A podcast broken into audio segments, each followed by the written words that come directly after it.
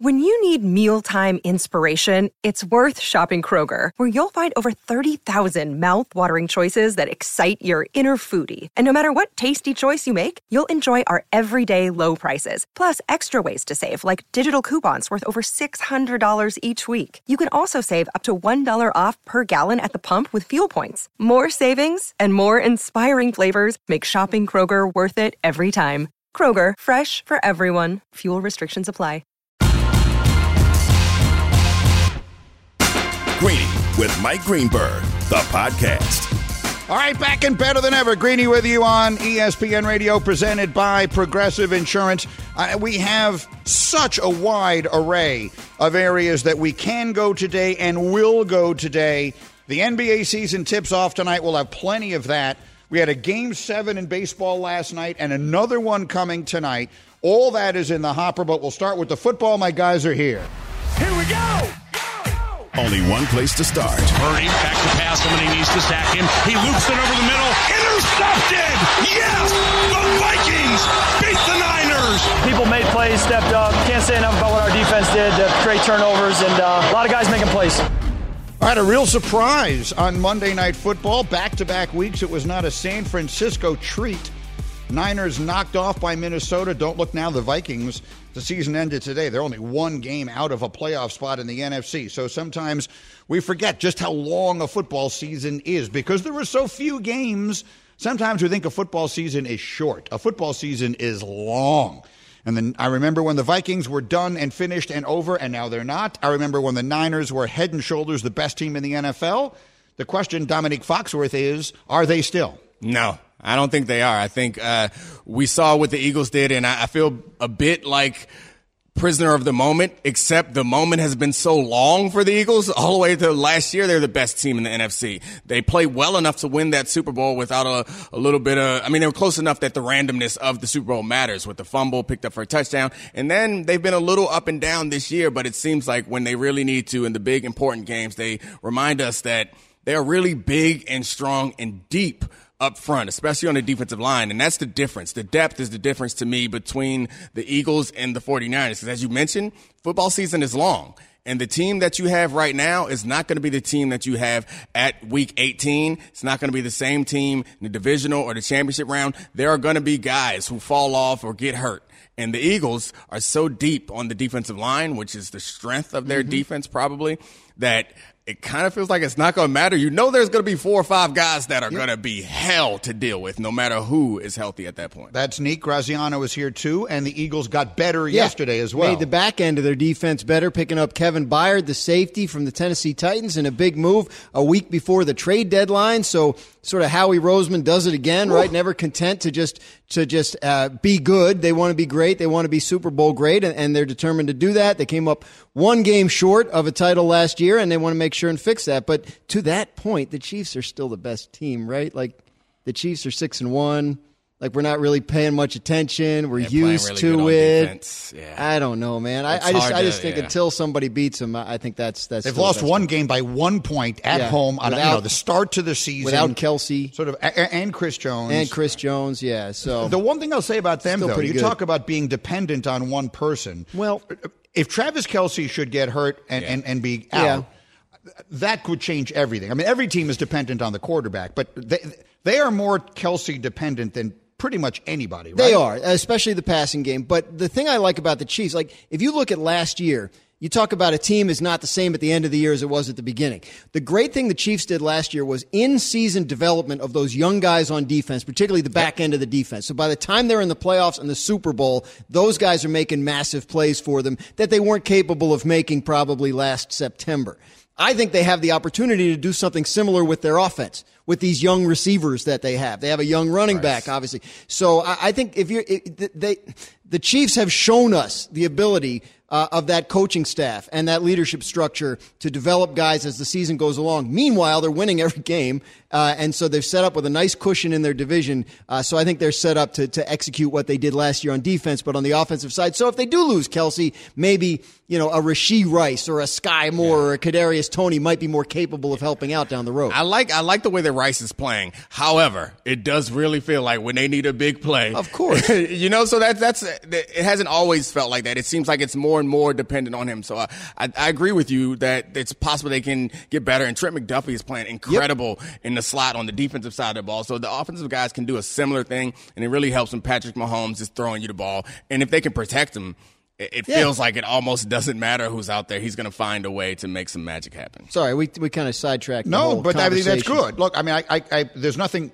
Let's put it this way: there oh, are no hard, fast rules in life, but there's nothing wrong with talking about Patrick Mahomes. yeah. I mean, he, he's, you know, I've been watching the game 50 years. Yeah. And and I don't pretend to know all the nuances the way Neek you do and, and others who played it and coached it.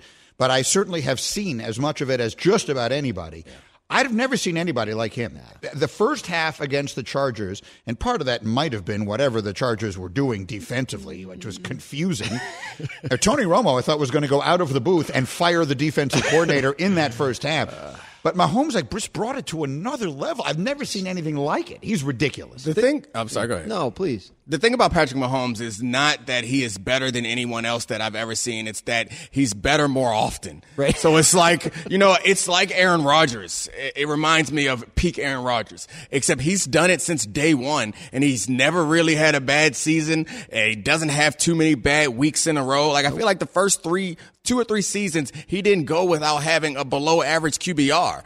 And like he, he's a, an anomaly in so many different ways. And I, I, I, wrote a piece on him a while ago, his second year. And I remember when I was doing research on it, I discovered that he was bad in play action, which no quarterback is. Right. All the way back to college, his QBR in play action versus regular dropback is worse. And that's just like mind blowing. It doesn't yeah. make sense because play action for every quarterback. Our best quarterbacks, play action is supposed to cheat code. Yeah. It's supposed to make things easier. Patrick Mahomes is the only person, and I haven't looked this year, but every year huh. since he was even at Texas Tech, it's just a weird thing watching him play. Play action like makes him not bad. He's still above average quarterback, but he's worse than he is if you just give him a straight drop back. We, we talk about guys that can keep their cool when the play breaks down, keep their eyes downfield when the play breaks down. He looks like when the play breaks down, that's the best thing that's ever happened to him. Like, okay, I got this. I'm, at this moment, I'm better than anyone has ever been in the history of this sport. And he is. And he is. And, and what the, the, the plays he makes off schedule and, and his comfort level making them, it just feels to me like he's operating on a completely different level than anybody else. And that's and, the Kelce point, I think, too, yeah. is because part of the reason why he's operating on that level is because Kelce understands it too. He finds yes. those spots. And that's the scary part, I think, if you're a Chiefs fan. That's the concerning part, is you lose that. And also his running ability. Yep. It always really matters in the playoffs. They haven't had a playoff run without him converting nope. a couple big third downs with his legs. Even on one good ankle. Yep. Yeah. Mahomes on a dead run to his right, on a dead run to his left, still throwing ridiculous balls. I, I, I believed they would make a move to fortify their receiving. I don't know if Mecole Hardman probably, constitutes that. Is there another one in not. the offing? I wouldn't be surprised if, if they still I would not do either. that. Uh, Greeny presented by Progressive Insurance. Save when you bundle motorcycle, RV, and boat insurance. Visit progressive.com. The, the beauty of doing a show like this is that I might have a bunch of stuff planned, but you could say something that jars something in my mind, and I'm just going to go there. So when you were talking about the Eagles and you were talking about what makes them so good at the end of the day, and the quarterback is terrific, and A.J. Brown is terrific. What makes them so good consistently year in, year out is they are great on both sides of the yeah. line of scrimmage. And it just made me think if I was starting a team, if I, you know, and I do anticipate this will happen someday, I'll be a general manager in the NFL. And, and if I'm tearing it down and starting over, doing one of those total rebuilds, I would draft offensive and defensive linemen. Like the first two years, just nothing, practically nothing but, and just build those up. And and I, and I use my own uh, memory and example. There was a year when the Jets drafted two offensive linemen in the first round. They had two offensive, they had two first round picks, and they took D'Brickashaw Ferguson, mm-hmm. a tackle, and Nick Mangold, a, a center. Mm-hmm. And you know what they were? Hall they were good for 10 years. Yeah. For 10 years, the Jets yeah. were good. Yes, they never won the championship, but they were good year in and year out. And that was the foundation of it. That's the most important thing in football. Yeah, I mean, it's the argument that I always make when we talk about quarterback development is you need to find ways to buy your quarterback time. There's only once every 10, 15 years, there's somebody that we all know is going to be great at the top of the draft. And like you think of Trevor Lawrence. Yeah, you don't pass on that. But by and large, I don't think it's wise to think that you're going to you're to draft your savior at the number one, number two, number three right. overall pick. What you're much better off doing, if you look at this, is true for most quarterbacks in this league, is if you find ways to support them and take pressure off of them for the first three, four years of their career, if they are able to stay afloat long enough to get comfortable and add a new thing to their game every year, that's how you build a quarterback. No one's drafted in this league without having skills and talent and the ability to play. The reason why I think a lot of them fail is because they're put into these situations where they're expected to fix it. And even if you have a bad quarterback, a great offensive line will make him a mediocre quarterback. If you have a mediocre quarterback, a great offensive line will make him good. And if you have a great quarterback, then you're winning Super Bowls if you give him a great offensive line. The one thing that you can always do is protect him, and you're going to be so much better. And the same is true for defense. If you crush yeah. him up front, it makes everyone in the back end a little bit better. I, I, mean, I've talked over the years to Brandon Beane and Sean McDermott about how they built out this Bills roster, right? And their whole thing was by the time we have the quarterback, we want him to be in the best possible position yep. to succeed. So you saw them build up the lines, right? right? And, and yeah, when Josh Allen got there, they still had work to do at receiver, but the key was the lines. And they felt like, and, and Howie Roseman, I mean, since, since Andy Reid was the coach, their, their whole philosophy has been, we need to be strong and deep on both lines. We want to be deep on the defensive line so that the guys we're running out there in the fourth quarter are fresher than the guys they're playing against. That has been their organizational philosophy for more than a decade, and it's obviously paid off. They've been one of the better teams. So yeah, I, I think that's it can be boring on draft day, right? When your team drafts an offensive lineman, but uh, that's a nice kind of boring knowing that's locked down for a decade. You know what? That, that draft, the one where the Jets took those two linemen I remember uh, Mike and I hosted that draft with the late great God bless him John Clayton. The three of us were the hosts on ESPN Radio.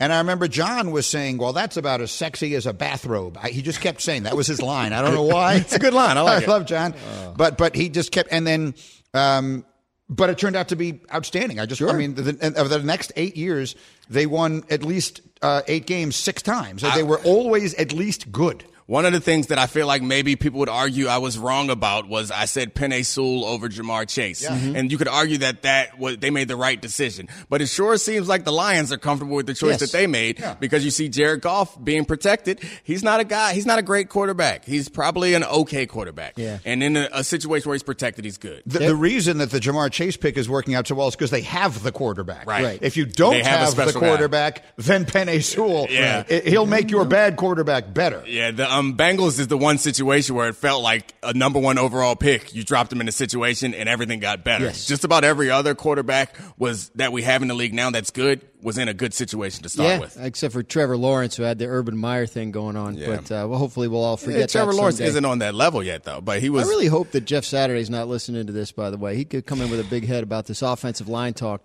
Oh, gosh, we've had these conversations in the past in private. It's not fun because he's so arrogant about his offensive line play, and they That's are true. important. And I, it's hard to argue that they're not. Can I tell you one quick story before I let you guys go about that? So the night before that draft, we're having dinner. The group of us that are doing the NFL draft on the radio the following day. And it's me, Golic, and whoever the production, you know, probably yeah. four or five production people, mm-hmm. and we're waiting for John Clayton, and he was late. And we are having dinner, and I had a steak, and Mike had a steak, and I forget what everyone else had. And then at one point, we're eating, and Mike looks up and he points across the room and goes, Oh, John's here. There he is. And I look up, and John is not actually there. And I look down, and Mike has taken his fork. he has taken and taken my steak off of my plate and ate it. Hundred percent true story. I had to order another one. He's such a bully. True story. Ate my steak. How about that? Uh, Uh. John Clayton. He used John Clayton as he used a, John Clayton as the fake out. exactly right. I, I, got psyched out. I fell for the okey doke. I fell for the professor. It's like, oh, look, there's John. And I literally look and I looked at, and that's it. And he knows that once his fork has been in it, I am not going to oh, right. it anymore. Yeah, yeah, exactly. In, in his defense, I think what he was doing was being polite because I don't think he needed to distract you. He gave you an out. He, he could have just yeah. went over there and grabbed it. He was being a kind man. It's like, hey, look over there. Now you can look at your friends and say, know. man, he tricked me. Yeah. He didn't bully me. I don't know if I can get all the way to kind, I but I, I guess I can one. see your point. Anyway, all right, got you the best. Thank you, uh, Nick. I'll see you tomorrow. Graz, I'll see you Friday. Graz has Giants Jets this weekend. I do. A battle game. for New York. A home game for Graziano. Yeah. Huge game for the Jets. I like it. Huge it game for the Jets. I will talk about it as the week goes on, guys. Thank you. Greeny presented by Progressive Insurance, insurance for motorcycles, boats, and RVs for protection on the road and on the water. See how much you can save at 1 800 Progressive and Progressive.com. Coming up, we will explain why right now This is a moment you absolutely need to treasure. That's next on ESPN Radio. For the ones who get it done, Grainger offers high quality supplies and solutions for every industry, as well as access to product specialists who have the knowledge and experience to answer your toughest questions. Plus, their commitment to being your safety partner can help you keep your facility safe and your people safer. Call clickgrainger.com or just stop by.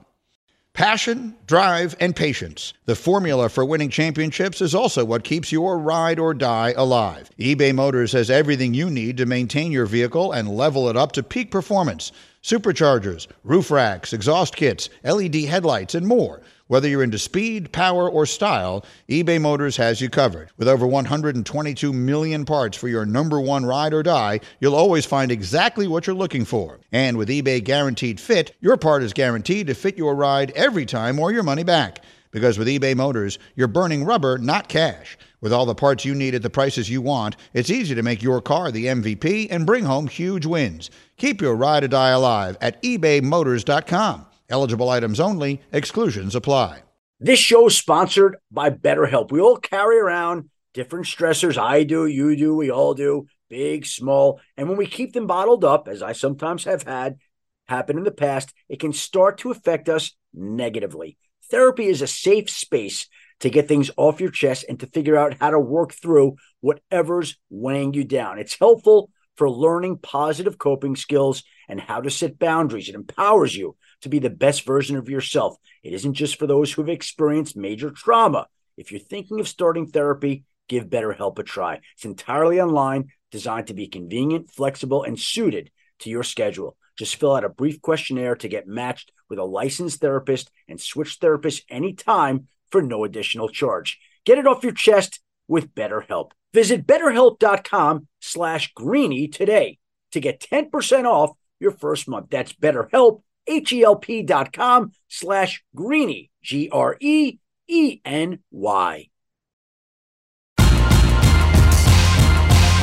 Greeny, the podcast. All right, we roll along. The assembled members of the hashtag crew have assembled around me. Hembo is here. Bubba and Cam are in Bristol. We had uh, the football guys in here for a few minutes. Domonique and Dan Graziano. We'll have Brian Windhorst doing some NBA coming up in a little while. And that brings us to why this is a moment to treasure.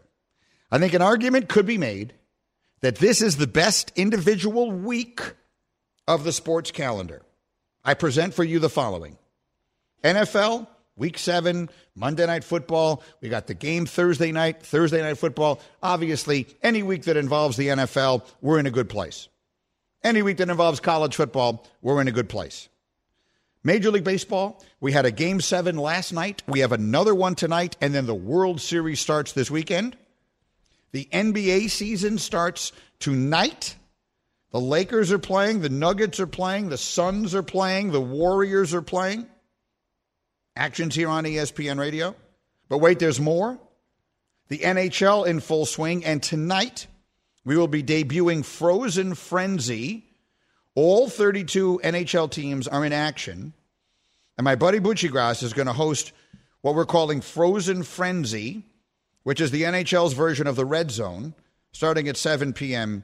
Eastern Time. Tonight, that's on ESPN2 and ESPN Plus. So I would argue, Hembo, this is the best week of the sports here. Yeah, you're not going to get an argument out of me. This is a great time to know sports and to love sports. I think October is the best month on the sporting calendar, and this time specifically is really the sweet spot. I'm a little surprised, though, that, that you're going with right now, because I would have expected you, of all people, to choose that first week in April where you get the Masters, you get the national championship in college um, basketball, you get the end of the NBA and NHL seasons, you get the beginning of baseball. That would have been my guess for your pick because of the golf and the Masters. Yeah, right. that's right there. So, I mean, this is something c- can be debated, and in fact, will be debated in our upcoming book, which we'll have plenty of time to talk about.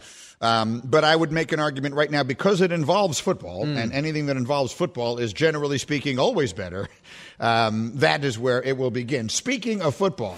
I'm sorry, what? What? what? I'm sorry. What? What? I'm sorry.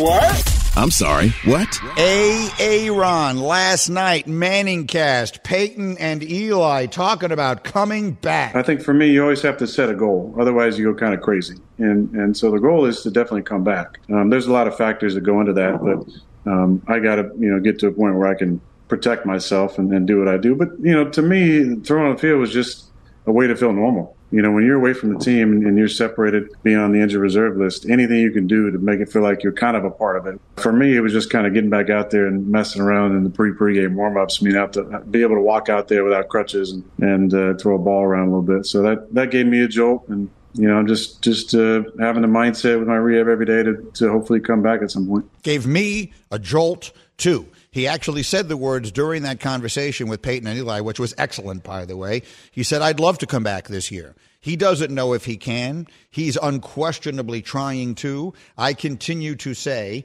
I think it is a real possibility, and I think the Jets are going to give him the chance to do it. Look, let's face it. Everything came up greeny this weekend. The Bills lost. The Dolphins lost. The Jets are playing the Giants this weekend, who will no longer be in just utter desperation after having won a game. It won't feel quite as desperate in this battle for New York. The Jets have the Giants, then the Chargers, then the Raiders coming up. Realistically, they should win two of those three games, maybe all three. If they win all three of those games, now you're six and three. Now your season is meaningful all the way through. So I'm telling you right now, if it is humanly possible, he's going to do it. And I will remind you, he's not human. he's Aaron. What do you think of this Hembo? I, I, like, I feel like it is my responsibility on this show to try and keep you grounded. I'm not here to like totally damper your uh, optimism or your hope, but I'm here to be pragmatic and say this has literally never been done before, and we're talking about like months and months and months it would need to be to be ahead of schedule. But I'm with you. The Jets should be five and four. They should be playing meaningful games at the very, very end. And if the playoffs are a real possibility, who knows? Maybe he can perform a miracle. All right. So if you're not able to listen to all two hours of our show today or any day, I'll remind you you can catch up. Both hours of the show available as the Greeny podcast, available daily wherever you get your podcasts. I will also remind you the Road to the World Series goes through ESPN Radio. Catch every pitch of the postseason, including tonight's Game 7 on ESPN Radio and the ESPN app. Sewald delivers. Got him looking ball game. Paul Sewald closes it out, and the Arizona Diamondbacks here on the road at Citizens Bank Park have forced game seven. 5 1 the final.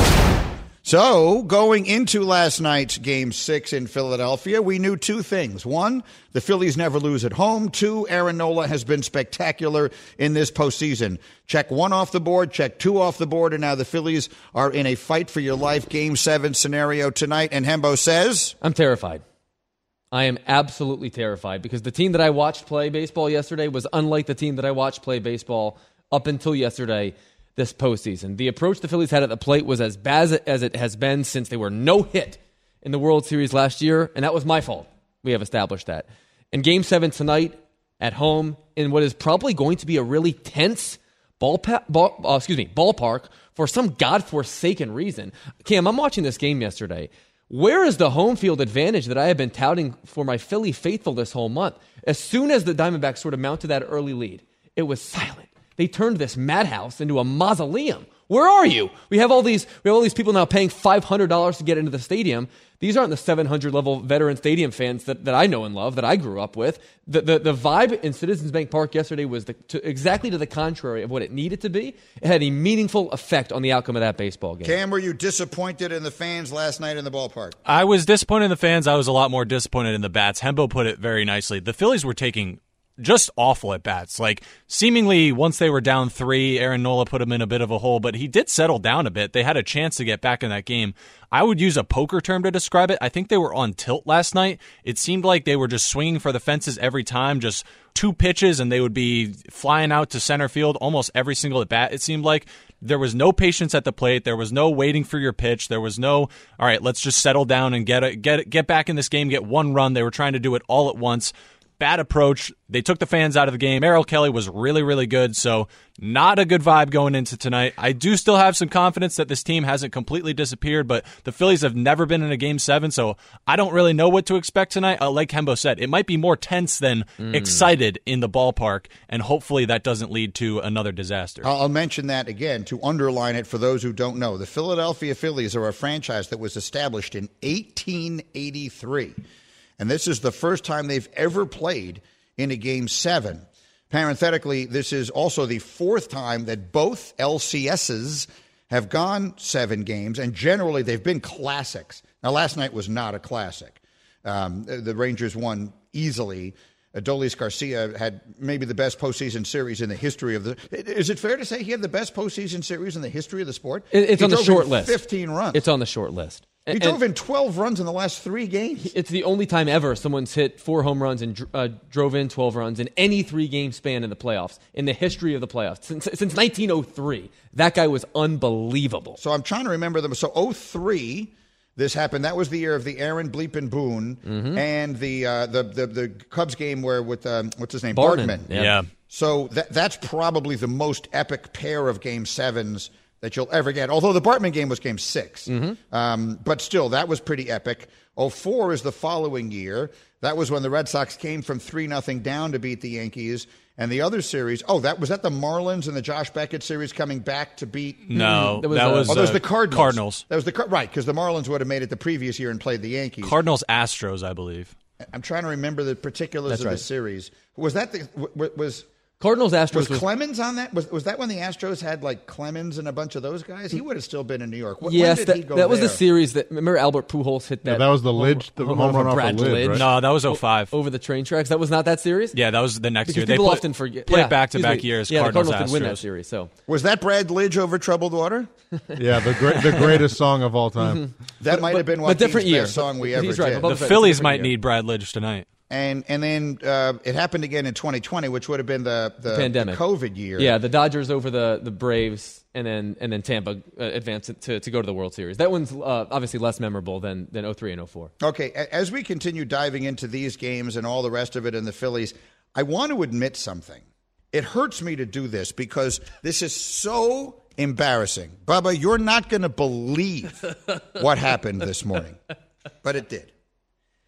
So, Hembo and I are in the office. Now, if you were following Hembo on Twitter, first off, God help you. His Twitter is literally a never ending array of ancient baseball statistics but he's tweeting something about Jose Altuve after, I guess this would have been game four of that series, which was the game that Altuve hit the home run that won the series, or, or that won the, the game. A game uh, five? five. Yeah, What- that was whatever game game, it five, was. yeah. It doesn't matter. He's tweeting something about Altuve, and he's, he's placing Altuve on the list of the greatest second baseman of all time. Right. And, and then because he's Hembo, he then tweets his list of the top 10 second basemen I saw of all that. time. Yeah, saw that. And he puts Chase Utley 10th. So I'm perusing the list, trying to find Nellie Fox on this list. Let the record show. I worked in Chicago for 11 years. I worked, the, the, the star of our radio station was a lifelong diehard White Sox fan. I know everything there is to know about Nellie Fox. So I, and he's not on the list. So I tweet at Hembo, there's no way in the world Chase Utley is a better player than Nellie Fox. You should rename your dog Nellie because he named his dog Chase after Chase Utley. And I'm accusing him of only putting Chase Utley on that list ahead of Nellie Fox because of his fandom. Oh, for sure. But I want you to know that this morning in the office, we got into about, I'm not exaggerating this, a 10 minute debate over who was a better player, Chase Utley or Nellie Fox. and then I said two things. One, we need to do this on the air. And then I said, although actually, there is literally not another human being on the face of planet Earth who is interested in this debate. We spent 10 minutes debating Nellie Fox, a second baseman from the 50s, against Chase Utley. Which one of them had a greater career? If that's not the saddest expenditure of 10 minutes that has ever taken place in the history of civilization, I don't know what is. Bubba, what, what do you say to this? I mean, it sounds like Hembo was in his glory. I mean, he must have loved those Oh, ten minutes. And, he was so ready. and yeah, I mean, he he's upset that we're not having this conversation further on the air. I mean, Nellie. Fo- I mean, I saw the list, and he clearly is putting Chase Utley on there because yeah, he named his dog Chase. Not and he- true. There's no way Chase Utley is better than Jeff Kent. That you're telling me Chase- and uh, neither of them are better than Nellie Fox. Nellie Fox was an All Star 15 times. Oh, I don't care how many times he was an all star. You don't care how many times he was the best second baseman in his league? As judged by the people that voted on that stuff and elected them at the Who- time. that's the same people who were voting on that stuff and electing them now. There is nothing on a baseball field that Nellie Fox did better than Chase Utley. Not one thing. Literally everything. They just played a different game then. It was a different sport. He never struck out. Okay. Literally never. Okay, there's nothing meaningful that Nellie Fox did on a baseball field better than Chase Utley. What do you mean meaningful? They thought that it was meaningful not to strike out. Chase then. Utley was a much better hitter, a better base runner, a better fielder. He, was better at everything. He- was not better relative to his time than Nellie Fox was to his. He produced like 15 more WAR in way fewer games. He was a much better player than Nellie Fox. There's just no way. Nellie Fox was one of the two best, at minimum, second basemen in the sport for 15 years. Was Chase Utley ever at any point the best second baseman in baseball? Absolutely How many? For how many? What years? Probably a five to seven years. Yeah, uh, the years. And who was? Who were his contemporaries? Like uh, Dustin Pedroia, Robinson Cano, Brandon Phillips, Ian Kinsler, that, that crew of Jeff players. Kent? Jeff Kent. Jeff Kent's more of a predecessor to Chase Utley. Th- their careers wouldn't line up pretty closely with each other. I mean, Jeff Kent was a Would slightly- Roberto Alomar's career line up with Chase Utley? Yes, and I have him eighth on my list, um, and I have Frankie Frisch in ninth. So you see what I mean? Like this is how we spend our time, people. I mean, Jeff Kent leads him in every single category except for WAR. oh, except for the most important So, stat. so that's all. You, so all you're going by is the WAR. no, not all I'm going by. Eh, That and your fandom. Once you guys are arguing this, you're already losing. If I've you're arguing I'm living with Hembo rent-free about Greeny's Nellie head. Fox and Chase Utley, he's winning. Well, we know why he's on there. See, this is so sad. Like the, the people are living their lives, and we're having this conversation. Let me ask a question. This would be an interesting poll. is there literally anyone interested in who was a greater player, Nellie Fox or Chase Utley? If you're listening to the show, Oh, I think baseball diehards are upset with his list. I I think there are. I think that's true too. Do you I, think? I, you think I mean, Mad I'm trying to defend Mets legend Jeff Kent here. Call so- Chris Russo. People get, are upset. Get Russo on the phone. Call Chris Russo and just ask him. I'm just going to text him. I- I'm just going to text Chris Russo. Right, Yeah, where just the hell send is him my phone? I'm texting Chris Russo right now. Who was a greater player historically? I think he'll say Nellie Fox was for a lot of the same antiquated reasons that you provided. Yeah, anyone uh, before 1960 is thumbs up in Chris and he, he's book. also he's going to be outraged that I have Utley over Jeff Kent. Who was a greater player, Nellie Fox? I'm literally. Are you kidding this. me? The fact that this is on our, our topic bar on the show means Or that I Chase have I can retire today a happy man. The fact that this Th- Then was you aired. ask. You should ask him where does he have Chase That's Utley all I ranked? put. I just put who was a Mm-hmm. greater player, Nellie Fox or Chase Utley, and hit send. That's it. I have sent it. You didn't provide any like a context. No context. He's not going to question it at all. He's going to be like, Let the "Oh, record Mike show the wants last to know time something." I texted him was Yeah, in please. May. so we have not we have not texted in the last whatever that is five months. He, he Nellie texted me. Well, he actually texted me a screenshot of Steph Curry and wrote, "He's no Larry Bird." I, I just can't believe he did a screenshot. So these are the relationships that, that this is the relationship that Chris Russo and I have. So I have sent this to him. I don't have little dots or anything. I don't know if he has gotten it yet. It has been delivered. I'll send it to Costas next, and then and then and then you're going to have nowhere to go. You're going to know that I'm right on this because they're both. But I gonna bet go with Keith me. Costas yeah, agrees with Hembo's me. going to send it to Keith.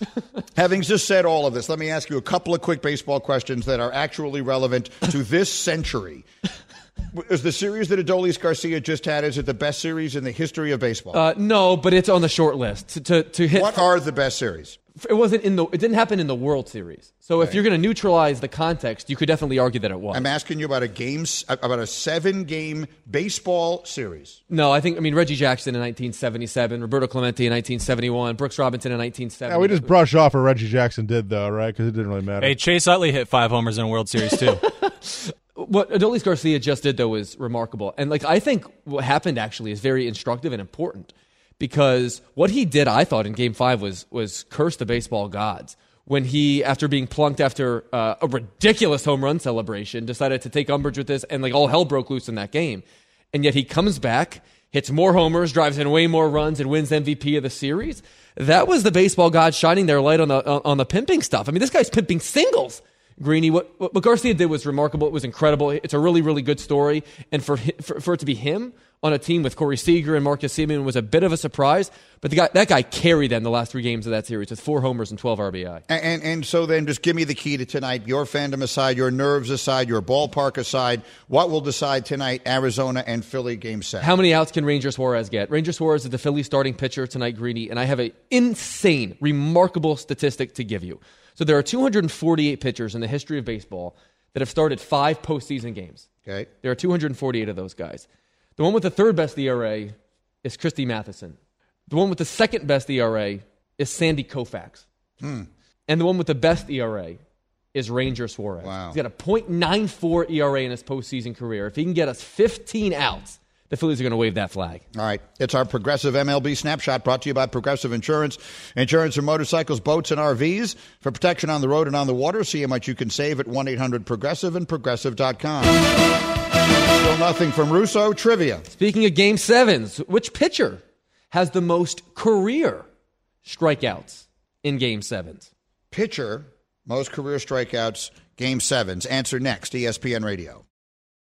Hi, it's Mike Greenberg letting you know ESPN Bet is ready to take you through all the biggest sports moments this spring. The official sportsbook of ESPN has exclusive offers and markets from Scott Van Pelt, Stephen A. Smith, and me, plus many more. From the playoff intensity to finally getting out to the ballpark, there's no better time for sports fans. Sign up today. New users get a bet reset up to $1,000 in bonus bets if your first bet doesn't win. Download ESPN Bet today. What a play! Must be 21 plus and present in select states. Gambling problem? Call 1 800 Gambler. Terms and conditions apply. See app for details.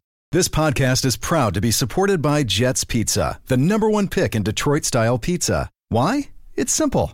Jets is better. With the thickest, crispiest, cheesiest Detroit style pizza in the country, there's no competition. Right now, get $5 off any eight corner pizza with code 8SAVE. That's the number eight, S A V E. Go to jetspizza.com to learn more and find a location near you. Again, try Jet's signature eight corner pizza and get $5 off with code 8SAVE. That's the number eight, S A V E. Jet's Pizza. Better because it has to be. Robert Half research indicates 9 out of 10 hiring managers are having difficulty hiring. If you have open roles, chances are you're feeling this too. That's why you need Robert Half. Our specialized recruiting professionals engage with our proprietary AI to connect businesses of all sizes with highly skilled talent in finance and accounting, technology, marketing and creative, legal, and administrative and customer support. At Robert Half, we know talent. Visit roberthalf.com today. Greeny, the podcast. Greeny with you on ESPN Radio. You can be a part of Greeny Nation on the Dr. Pepper call in line. ESPN Nation presented by Dr. Pepper. It's not college football season without the delicious taste of an ice cold Dr. Pepper, the one that fans deserve. Windy is somewhere around here. He's going to jump in top of the hour with the NBA season starting tonight. By the way, no text yet, no response from Chris Russo. Uh, so I'm going to text his producer and tell him to tell Chris to check his phone. Chris is the kind of guy who might go three hours without looking at his phone. So I'm texting Eddie Erickson right now to tell him, tell dog he has a text. He might get back to me immediately. In the meantime, Wow. Okay. And how are your trivia skills? This is Sneaky Hembo Trivia. Regular sneaky or extra sneaky? all right, this is this is torturing me. This is very difficult. It's a very hard question. Hembo, go ahead with today's trivia. Which pitcher has the most career strikeouts in game sevens? Which pitcher has the most career strikeouts in game sevens? So my thinking, guys, is that it it it, sh- it should not go back prior to 1969. That just Right. You only had the option of pl- pitching in one game seven every single year before that. So the Sandy Koufaxes, the Bob Gibsons, the Whitey Fords, the other great pitchers of, of days before that, I, I, I I probably will regret this, but I have dismissed them because I just feel like there are guys who would have had the chance to pitch so many more game sevens. I then found myself thinking about relief pitchers because they might have pitched in more game sevens than the starters and actually struck out a lot of people.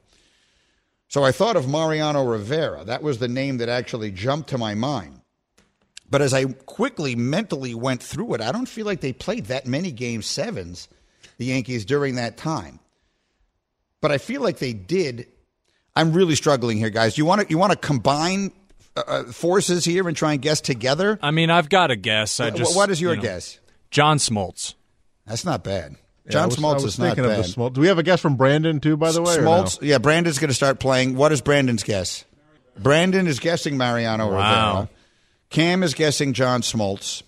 Bubba, you want to go with Smoltz like in, in some sort of solidarity with him? The other one I was actually thinking of, believe it or not, is Goose Gossage, who I think would have. But I don't know how many game sevens they played then either. Like, you're not counting like winner take all games, right? So best of fives don't count. They don't count. Oh well, then th- th- that was best of five then anyway. And this forget about the seventies. When did the LCS become seven 85. I think. 85. So it's I- I'm going to place the date here.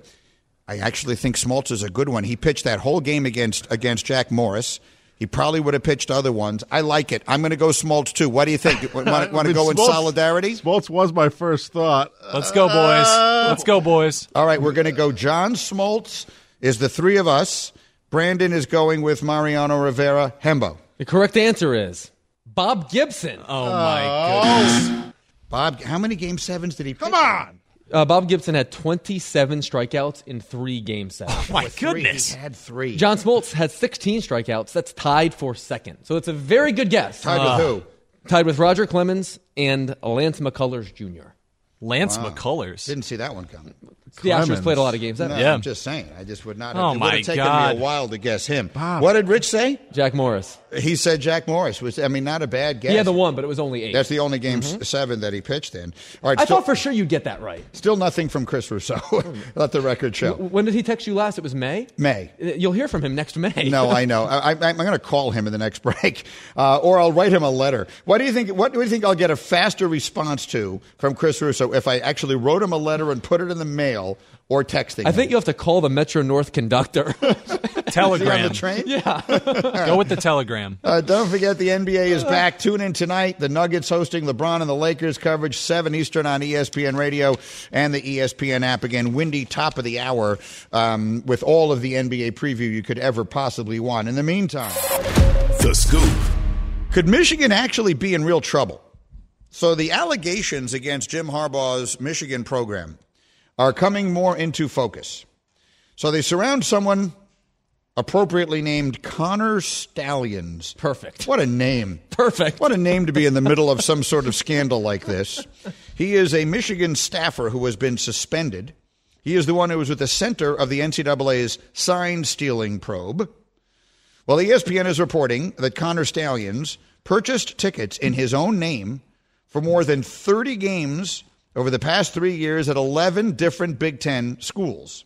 The scope of the alleged sign stealing operation includes both video evidence of electronics prohibited by the NCAA to steal signs and a significant paper trail, according to our reporting. Stalions forwarded the tickets he bought to at least three different people in different areas of the country, sources say, which hints at the breadth of the observation. The NCAA is expected to receive all this video evidence at some point relatively soon. This is going to take a little time. Officials around the Big Ten are upset, according to sources, as allegations of this type of coordinated and orchestrated capturing of signals looms as distinctly different allegations than the gamesmanship of attempting to decode signals from across the sideline. So we'll see. Look, Michigan, this is going to play itself out. I've made myself fairly clear on this. I think the idea that this is against the rules is ludicrous. These are people doing things in plain sight of tens of thousands of people every single week. The, the, the idea that these should not be hidden or disguised in such a way that they are not identifiable by anyone just by videotaping them, the difference between just watching them with the naked eye and videotaping them strikes me as ridiculous. I think it's ridiculous. That said, obviously, the world doesn't. The entire football world thinks this is real. This is Spygate. This is real. So that the questions are really two that are going to rise here. One, is Michigan going to get whacked? And if they do, will that lead Jim Harbaugh to go to the NFL? The second is, will people who don't like Jim, and we both know there are a lot of them, use this to try to discredit what he has accomplished by saying that what we're hearing about this in this the scope of this investigation dates back basically to the beginning of the time that his team took a huge jump in how well they were competing. Yeah, I think you have this right. When this news originally broke, I kind of thought it was a nothing burger, that we were making into a something burger because Jim Harbaugh was the one at the epicenter of it. The more I've read and the more information I've collected, Greeny, I think this has become or is going to become an absolutely massive deal. Yes. I think we're going to see the sort of the end of Jim Harbaugh at Michigan as a result. I think you could see vacated wins. I think you could see scholarship reductions. I don't think anything is off the table if this winds up hitting the way that I expect. Yeah, I, am with you. Again, I don't think it should, but they don't ask me my opinion on these things. Windy off the top of the hour, ESPN Radio. Thanks for listening to Greeny the podcast. You can listen live each weekday morning at 10 Eastern on ESPN Radio. Or watch the show through the Watch tab on the ESPN app. Also catch Greeny on Get Up, weekday mornings at 8 on ESPN. And also available wherever you get your podcast.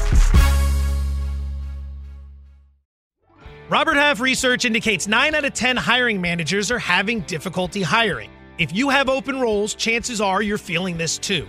That's why you need Robert Half. Our specialized recruiting professionals engage with our proprietary AI to connect businesses of all sizes with highly skilled talent in finance and accounting, technology, marketing and creative, legal, and administrative and customer support. At Robert Half, we know talent. Visit RobertHalf.com today.